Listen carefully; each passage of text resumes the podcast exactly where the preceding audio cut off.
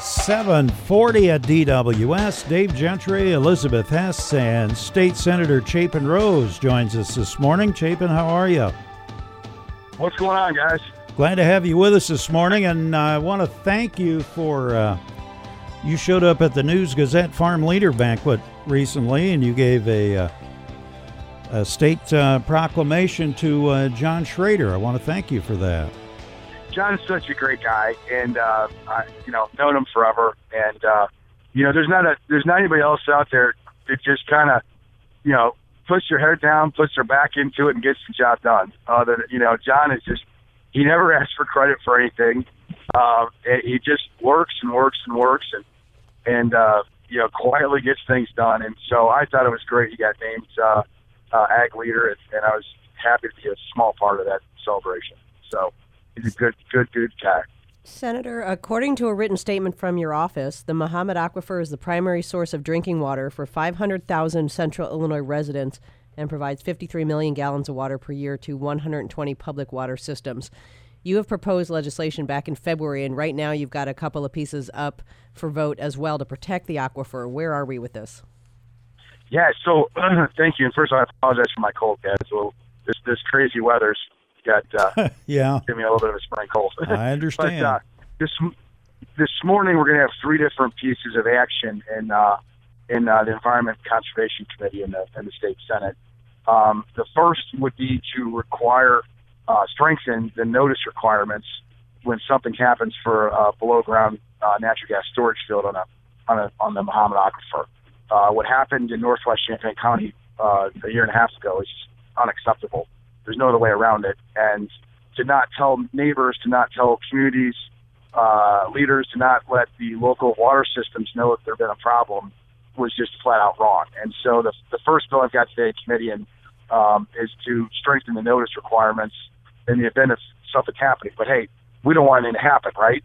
So the second bill I have requires the Department of Natural Resources, which has oversight of, of uh, gas and oil storage in this state, uh, to do annual inspections of any any pipe, any anything in the ground uh, that is on our aquifer, um, and that is something that was missing uh, previously, and uh, sort of amazing to me that it wasn't. But uh, we've been working with uh, the Prairie Research Institute and the Mahomet Aquifer Task Force, of which Senator Bennett and Representative Mitchell and Representative Ammons are also members. Um, on this issue. And uh, what is striking is a lot of this uh, natural gas infrastructure is is pretty aging. Uh, it, it's pretty old, uh, 50, 60, 70 years or more. About 70% of it's over 50 years old. And so inspection is critical. Um, that's going to be another bill. And then the other thing that I've got is uh, requiring the Department of Natural Resources to do a best practices study for maintenance and inspection. And by the way, I'm not the only one. The federal government's working on this as well. And since I mentioned PRI, Prairie Research Institute, the U of I, I'd like to say thank you to them. They were nice enough uh, yesterday to uh, uh, award myself and Senator Bennett and Representative Ammons as their first ever Friends of the Prairie Research Institute um, yesterday at a, a ceremony in Champaign, and I I appreciate that. A lot of those folks, uh, sort of like John Schrader, they they do a lot of work and and they you know they don't really you know pipe their head up and ask for a whole lot of credit, but they do a ton of work to um, move our society forward, protect our environment, and I might also add, they're a big employer in in our region, and so uh, this is one of those times where you know partisan politics get set aside, and and uh, particularly Senator Bennett and I were very happy to work with PRI last year on some budgetary items um, to to keep them here in our community. Senate, and, uh, well, and I appreciate that recognition from, from PRI. Senator, I know that you are doing so much as well as Ammons and Mitchell and Bennett uh, to keep drinking water safe. Are we doing enough on the other end? Is putting pressure on businesses and construction sites to stop dumping in the water in the first place? Do we have strict enough regulations on the other end? Yeah. So, so here's an interesting uh, piece of this, and, and uh, uh, you know, advocacy for me goes back a decade on this issue to when the uh, Clinton landfill wanted to put our PCB waste on top of the aquifer, uh, which are extremely dangerous, and also MGP waste, uh, uh, manufactured gas plant waste.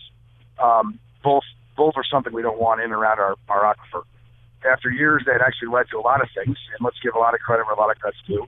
A panoply of citizens, uh, local organizations, locally elected officials, uh, legislators, U.S. congressmen, U.S. senators of both parties worked very hard and got us the um, sole source designation. Uh, you know, I would I would tell you Senator Durbin was critical on that. Uh, Congressman Davis was critical on that, and um, getting that sole source is great. The other thing the Illinois legislature did, specific to your question, uh, was a bill that I had that uh, uh, Scott Bennett just got over there, uh, but helped with, and, and Representative Ammons helped with.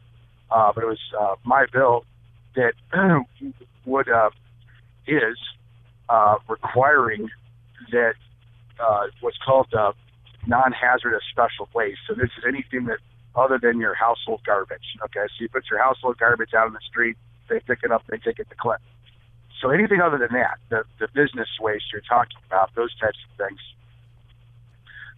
non-hazardous special waste has to be uh, TCLP tested, and that's one of those scientific acronyms that you know only the scientists really know what it means. But it, it, the bottom line is this: it essentially scans um, waste as it is inbound for a whole host of toxic substances. And if those wastes are at concentrations above the allowable EPA limits, then it cannot be accepted at any landfill on top of our aquifer. And so that went in place about uh, about two years ago, actually. Uh, and again, I'm I'm very proud of that. Very proud of the fact that that was a big step forward for for us uh, for us uh, to protect our water supply. But look, the fight goes on, and that is what the Mahomet Aquifer Working Group is all about. And uh, give credit where credit's due. Senator Bennett and Representative Ammons got that thing going. I was proud to be a co-sponsor, but we're all members of it. And we've been uh, here uh, coming up on our third meeting. We've got our local mayors, uh, Champaign Urbana. We got uh, Jim Risley from Mahomet's on it. Uh, we got a lot of different folks. Uh, PRI's on it. Uh, uh, Claudia Lenhoff, who you had on your show several times, is on it. Um, but that is really about the future of saying, okay, what else? What else do we can we do? What else should we do to keep you know adding protections? And so uh, again, one of the other bills I got this morning, the idea of what are the best practices for natural gas storage fields. Uh, you know, that's a healthy debate. Senator, I wanted to ask you. Um, I know our time with you is limited, but uh, Senate Republicans remain adamant that Illinois' future growth cannot be based on a tax and spend system, urging lawmakers to stop outspending revenue and doing more to undercut the crushing burdens placed on the backs of Illinois taxpayers and businesses. Are there bills up for this, or is this just general frustration with overspending and uh, overtaxing? Look, uh, I, I, if anybody uh, if anybody listening to this show doesn't think that Illinois has uh, put itself in a pretty big pickle by continuing to spend money it doesn't have, uh, then I guess there's no helping uh, them understand that. I mean, that is that is where we are because the state of Illinois continues to overspend, and even after last year's uh, budget with the tax increase, you know, it was still uh, two billion dollars in the hole, almost two billion dollars in the hole. So, you know, what we are saying is as we go into this budget year, um, and, and that's where we're going to be starting here. Literally, uh, the, the four leaders are supposed to meet with the governor today and kick that, kick that process off. Let's have a full year budget for the state of Illinois. Let's have a full year budget that's balanced. Kicking this can down the road um, is is why we have no reliable uh, well, why, frankly, why people have no faith uh, that that they can rely on on the promise of the state of Illinois, and this has been All endemic right. for, for well, decades. Good so, luck. Good luck with that today, yeah. Senator. hey, thanks, guys. Yeah, All right, thank you, sir. We appreciate it. We'll see you guys later. Bye-bye. Okay. Thanks, Senator. State Senator Chapin Rose. We got more coming up on DWS.